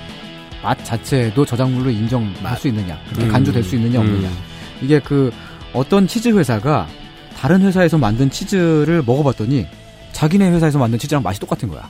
네. 그래서 그 치즈 회사에다가 소, 그 소- 소송을 건, 건 겁니다. 네. 그 사건이 유럽연합 법원까지 가가지고 최종적으로 패소를 했어요. 음식의 맛은 창작이 아니라는 겁니다. 아까 그, 어. 프랑스 법원의 판결문 일부를 붙일 수 있어요. 음. 맛의 독창성이 있다면 그것은 맛 자체가 아니라 마음의 작용 때문이다. 이렇게 말하면 되는 거 아니에요. 네. 맛은 간단한 기술로 얻을 수 있는 것이므로 창작물이 아니다. 이렇게 음. 말할 수 있을 거 아니야. 네. 예. 혹은 다른 다른 맛과 구분이 그렇게 명확하지 않다. 다른 치즈랑 뭐가 그렇게 특별하느냐? 네. 라고 하는 그런 판결일 수도 있습니다. 근데 네. 그것도 그 치즈 회사가 자기네 치즈 회사에서 만든 거랑 똑같은 제조 방법으로 음. 똑같은 방식으로 같은 원료를 사용해서 했다라고 그렇게 들어갔다면은 어, 전략적으로 어떻게 보면 네. 그렇죠. 수도 있었을 겁니다. 법정에서는 이기기 쉬웠겠죠. 네. 그러니까 이건 이겁니다. 그러니까 그 향기하고 맛은 그 향기하고 맛 자체가 저작물로서 어, 창작물로서 인정되는 건 아니지만 예. 그걸 만드는 방법 자체는 어느 정도 이제 보호의 대상으로 보여지고 있는 거죠. 향기의 저작권 소송 같은 경우는 제조 공식을 똑같이 베꼈기 때문에 네덜란드에서만 유죄가 됐습니다. 음. 완성된 향수 최종 결과물이 아니라 그것을 만드는 방법 공정이죠. 공짜가 네. 들어가는 음. 공정. 만을 보호하는 판결이었습니다. 그런데 이건 사실은 빠져나갈 구멍이 대단히 많은 거잖아요. 그렇습니까? 네, 왜냐면은 그 100% 똑같이 마- 만들지 않고 약간 방법을 다 달리 해가지고 혹은 약간 재료를 달리, 다르게 쓴다든지 비율을 약간 다르게 한다든지 해가지고 한 80% 정도 다르게 네. 뭐80% 정도 비슷하게 뭐 그렇죠. 이렇게 그렇게 만들면은 어 이건 야 그냥 우리가 어떻게 만들었는데 우연히 약간 비슷하게 나왔네 이, 배째 이러면 어떻게 할 거예요? 그 결과는 우리가 보는 수많은 콜라죠. 콜라도 역시 그 맛에 해당하기 때문에 음. 코카콜라가 특허 같은 것을 그 등록을 해두지 않, 않았던 걸로 제가 알고 있어요. 그래가지고 다른 콜라 돌- 독립 815 이런 것이 그렇죠. 그러니까 맛이 약간, 그러니까 원료가 약간 달라서 맛이 약간 다른 형태의 콜라들은 많이 나오죠. 네. 그럴 경우에 제재할 방법이 없는 것이고요. 네. 향수 브랜드들이 그렇게들 또 향기를 향수를 만들기도 합니다. 사실 비슷해요. 좀 비슷한 거 많아요. 네, 그렇습니다. 그 어떤 향수가 새로 나와서 인기를 끌면 바로바로 모방작들이 나오죠. 예. 음, 그래서 이제 그 유행이 더 빨리 퍼지는 그런 긍정적인 측면도 있고. 음. 네. 존 바바 토스트. 네. 그렇죠. 어. 토스트 향이 거. 존 바바 이삭. 네. 어, 청취자 여러분들도 어떤 향을 맡았을 때, 아, 이 향수는 전에 쓰던 어떤 향수랑 되게 비슷하네. 라든지, 뭐, 어떤, 어디서 막 맡아본 적이 있는 향인데 약간 다르네. 네. 뭐 그런 경험들이 조금씩 있으실 겁니다. 어떤 특정한 향기를 저작물로 인정을 했을 경우에, 인정을 해버렸을 경우에는 몇몇 업체들, 몇몇 그 선두적인 위치에 있는 그 이제 유명한 향 업체들 있잖아요. 그 업체들이 향을 독점해 버리는 결과로 이어질 여지도 있습니다. 물론 프랑스 법정에서 재판관이 뭘 고민했는지 모르겠는 건난 전혀 아닙니다. 네. 어, 저 원료는 어디 어디 지방에 그렇게 기에 그 밭에 다 깔려 있는 건데 저 원료를 독점하는 결과가 되면 어떡하지? 음. 네. 음, 네. 음. 재판의 판결을 자세히 살펴- 살펴보면 일관되게 나온 이- 이야기가 어떤 향기를 다른 향기랑 분명하게 식별을 할 수 없다는 거죠. 그게 뭐냐면은 그 향기가 다른 향기랑 비슷하다 이렇게 이게 아니고 사람의 후각에 한계가 있어요. 네. 우리가 눈으로 보는 시각적으로 눈으로 볼, 볼 때는 눈을 계속 깜빡거리면서 보기만 하면 이거랑 저거랑 뭐가 다른지 확실하게 구별을 할 수가 있잖아요. 네. 근데 향기 같은 경우는 제, 제가 지금 맡고 있는 향도 조금 약간 시간이 지나면은 그 향이 저한테 안 느껴져요. 그렇죠. 네. 그래서 이제 사람의 그 그래서 눈- 우리는 에어컨 청소를 하지 않고 오랫동안 살 수 있죠. 네. 그렇습니다. 계속 틀어놓고 가만히 틀 때만 약간 참으면 되잖아요. 그 지하철을 탔을 때 내 옆 사람이 왜 인상을 찌푸리는지 나는 모르는 거죠. 음. 네, 맞아요. 사람의 능력의 한계가 있으므로 그래서 이제 그 식별할 수 없다라는 그런 것입니다. 그렇군요. 그래서 저는 아까 향기 방목할 때 그게 궁금했어요. 음. 이 향과 저 향 사이에 어떻게 코를 씻지? 그게 이제 그 테마파크 같은 거죠. 어, 다섯 개 이상의 어트랙션은 못 한다. 뭐 이런 식으로. 네. 그러니까 박물관은 뭔가 다른 방법이 있을까 하는 게 궁금했었거든요. 아, 뭐 별 수가 없겠죠. 한 열 몇 개 있었던 것 같은데 그 다 다 이제 남, 냄새를 맡을 수 있었던 것 같아요. 근데 음. 이제 바로바로 맡지는 않고 약간 쉬었다 밖에 나갔다 오고 뭐 음. 그러면서 이제 그렇죠. 음. 네. 이제 그 사람의 후각이 그다지 이제 뛰어나지 않기 때문에 예. 다른 사람이 어떤 향수를 뿌렸을 때 아 이것은 무슨 무슨 향기로구나라고 우리가 바로바로 알아채는 게 아니라 아니 이 말은 약간 취소해야겠네요. 그렇게 알아챌 수 있는 분들 계, 계실 어. 그럼요. 물론 계시죠. 어, 근데 저 같은 경우는 그냥 아 이게 좋은 냄새 난다. 네. 어, 씻었냐? 네. 이게 전부죠. 네, 그게 전부죠. 예. 어 그리고 사람이 사실은 인지할 수 있는 냄새의 범위도 되게 한정적이라 그래요. 네, 이것도 뭔가 저 천재가 있는 영역이라고들 하더군요. 네, 그렇습니다. 음. 인지할 수 있는 세계 영역도 한정적이니까요. 뭐 상상 가능하죠. 네. 네. 그렇기 때문에 아직까지는 향 조향 작업이 어, 예술적 창작으로 인정되지 않고 있는 것이 아닌가라는 어, 그런 생각을 해봅니다. 네. 이것이 프랑스에서도 이렇게 어, 판결이 나왔을 정도라면 네. 다른 나라에서도 역시 뭐 소송을 건다고 해가지고 어, 이길 가능성은 대단히 적겠죠. 음, 어, 네. 개인에 따라서는 어떤 향을 대단히 선호할 수가 있고 싫어할 수도 있습니다. 네. 어, 옛날에 익숙했던 향을 어느 날 갑자기 맡으면은 그때의 기억이 번뜩번뜩 떠오르기도 하고요. 어우, 그럼요. 어. 그럼에도 그거는 우리의 개인적인 경험 때문이지 다른 사람도 그 향을 맡았을 때 똑같이 느끼는 것은 아닌 거- 거죠. 오늘의 이야기는 점점 더 예술로 인정받고 있는 타투 지난주에 말씀드렸던. 네, 네. 그것과는 다르게 향기는 어, 분명히 이건 예술인데 되게 예술적인 성격들을 가지고 있는데 예. 라고 주장할 수 있지만 아직까지는 그 정도로 간주되지는 않는다. 예. 어, 그러한 면모가 있음에도 불구하고 라는 이야기였습니다. 재밌습니다. 네. 이런 얘기였습니다. 예술 작품의 대량 생산 과정들을 떠올려 보면요. 네. 그 회화는 복제를 덜어 해요. 뭐 그냥 저 스캔해서 프린트해서 실크 스크린 같은 데 이렇게 대충 해가지고 저 어디 방에 걸어놓기도 하고 네, 그렇습니다. 그런 거는 뭐 가치를 그렇게 비싸게 받지 않아요. 네. 어, 콜렉션으로서의 가치는 더더욱 없고 어, 어떤 아우라를 잃어버린 작품이라고 생각하는 거죠. 네. 원본 한 장을 보러는 막 그 박물관에 갑니다. 그 박물관에서도 맨날 보여주지도 않- 않아요. 가치가 너무 높아가지고 네. 훔쳐가면 끝장나요. 오션스 11이 가져가요. 다 부자가 돼요. 어 음악도 비슷해요. 콘서트 한 번 할 때 그거 보러 가는 거 되게 힘들어요. 가서 볼 수 있는 사람 몇 명 되지도 않아요. 네. 물론 요즘은 옛날보다 펴- 판이 안 팔리기 때문에 최대한 돌죠 음, 가수들이. 음, 네. 요즘 더 자주 볼 수 있긴 합니다만은 네. 어, 옛날이라고 치면 그가 녹음을 해놓은 것을 녹음을 받아서 데이터 미디어에 입력하여 그 미디어를 팔았어요. 그랬습니다. 그러면 뭐 싸게 팔 수 있었어요. 그랬죠. 근데 그렇게 생각하면요. 조금만 해체해서 생각하면 음. 향수를 만드는 과정도 꽤나 비슷하거든요. 최초의 방법을 만들어내요 조향사가. 네, 그래요. 그 다음에 공식에 맞는 맞게 복제품을 이렇게 막 만들어내는 거예요. 근데 문제는 냄새 맡는 매체는 이게 복제라고 말하기가 좀 어려워요. 다 원본 같아요. 네. 최소한 아류 같아요. 다 원본이랑 똑같아 보여요. 음. 우리가 아직 모르는 거야. 그래서 아직 그 인간이 그 냄새 잘 못 만다고 얘기해 주셨잖아요. 중요한 힌트를 얻은 것 같아요. 사람의 감각 수준만큼 사람은 깜냥이 되는구나 이 문제에 있어서는 음. 왜 개들이 국가를 만들었다. 아, 그랬으면 당연히 그 향 자체가 향이 그 제일 먼저 예술로 됐죠. 그렇죠. 동네 개 누가 싸고 갔는지도 알고 네. 그 개가 몸 상태가 어떤지도 알잖아요. 건강 건강을 알아챌 수가 있죠. 개들은 그건 향이 예술인 수준이 아니고 그 신분증에 향이 첨가돼 있을 걸요? 네. 그러면 시각 디자인 관련된 저작권법 생기기 전에 냄새에 관련된 저작권법부터 엄청나게 길고 복잡했을 거예요. 개들의 나라에서는. 네. 그랬겠죠. 이 명명백백한 걸 니제를 네가 알렸다 이러면서 그렇죠. 예. 네. 징역 6년, 네. 자격 정지 10년, 조향사 안 돼! 이러면서. 거긴 조향사가 제일 선망받는 직업이겠네요. 어. 네. 향심원단 이렇게 있고. 그렇죠. 인간이 인류가 가진 능력만큼 하고 있는 상황이군요. 음. 앞으로 얼마나 더 발전할지는 모르겠지만. 음. 네.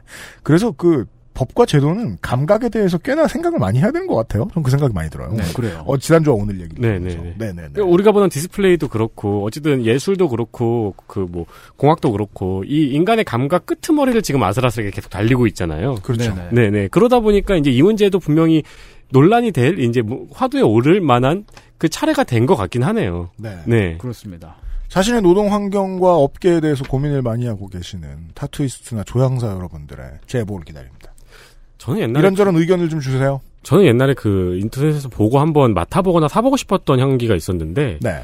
그 도서관 향을 모티브로 한 향수가 있어요. 학교를 얼마나 안 가고 싶으면 도서관에 향만 맡고 때우려고. 아니 근데 도서관 향 도서관 냄새 좋아하는 사람 많잖아요. 저도 굉장히 좋아하거든요. 근데 그 미세먼지 그 저 뭐냐 저 미세먼지에 상당히 민감하신 분들 많으니까 이건 네. 되게 중요한 생활 상식인데요. 네. 미세먼지 민감한 사람은 도서관 지하 사서 가면 절대 안 됩니다. 세상에서 미세먼지 제일 많은 곳입니다. 네. 네. 그 먼지 향과 가죽 향을 섞어서 만들었다고 하는데 네. 네, 궁금하더라고요. 가격이 비싸가지고 사진 않았는데 사실 그, 요즘에는 그 향을 무슨 패션 업체나 그런 데만이 아니, 아니더라도 예. 자기네 어떤 회사의 시그니처 향들을 계속 만들어요. 맞아요, 맞아요. 좀 이렇게 약간 유명한 호텔들 같은 경우 호텔에도 다 이제 방, 아. 방 마다 시그니처 향을 두는, 두는 경우도 있고. 헐. 네. 그 최근에 교땡문고가 예. 어, 교땡문고의 시그니처 향을 그 이제 만들었잖아요. 네. 그 이제 교땡문고에 들어가면 그 냄새가 나요. 음. 그리고 근데 사람들이 그거 이 냄새 뭐냐고 자꾸 막 그러니까 그 향을 또 팔더라고. 와. 근데 그게 간장 치킨 향이면 함정.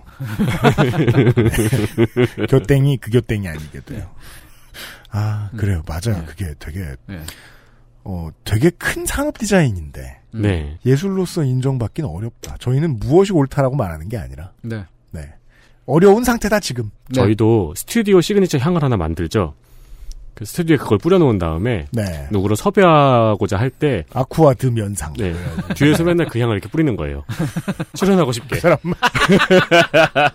아니 그냥 디퓨저 놓으면 되는 거를 굳이 예를 들어 뿌려요. 농축산인이 내년 데이 그 선거에 선거 방송에 출연 안 하겠다 하면은 계속 뒤에서 뿌려. 몰래 성갑 성갑이 형이 그걸 계속 뿌리면서 다니는 거예요. 아니면 남양주 길거리 계속 뿌려놔. 네. 그러면 온 남양주의 개들이 다 여기로 올 거예요. 농축산인의 기억 속에 있는 어떤 향을 끄집어내가지고 그 향을 뿌려가지고 막 펑펑 울게 마- 만들 수도 있고. 아, 근데 그 사람의 기록 기억이 우리 거에 비해 너무 길어가지고 네. 따라가기가 쉽지 않아. 그리고 전국을 전국을 다 다니는 사람이라 가지고 많은 향이 있을 거예요. 그렇구나. 어, 논밭과 과수원과 뭐 이제 여러 여러 이제 그 농축산 네. 품의 향기들이 네. 있겠죠. 네. 중요한 얘기였지만 무슨 슬픈 얘기는 아니었습니다. 네. 예, 이런 얘기를 지난주와 이번 주에 해 보았습니다. 예술 얘기할 때는 손희상 선생 제격이라고 저도 생각합니다. 네. 네. 아, 다음번에 다시 만나 뵙겠습니다. 손희상 선생은 현재 아무것도 하고 있지 않습니다. 필요하신 분들은 부르세요. 네. 손희상 선생 수고하셨습니다. 네, 고맙습니다.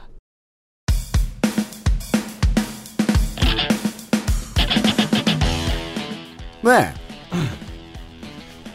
어, 오늘의 결론은 액세스몰 fragrance store를 들리셔서 정품을 사야 물론 우리는 뭐 랑콤은 판매를 하지 않습니다만 업체들이 화를 내지 않겠다 였습니다 선생이 하고 싶었던 이야기 중에 가장 중요한 것은 결국 초반에 나옵니다 예술이 예술이라고 인정해주는 게 사람들이다 이 예술이야 이런 거 말고 네.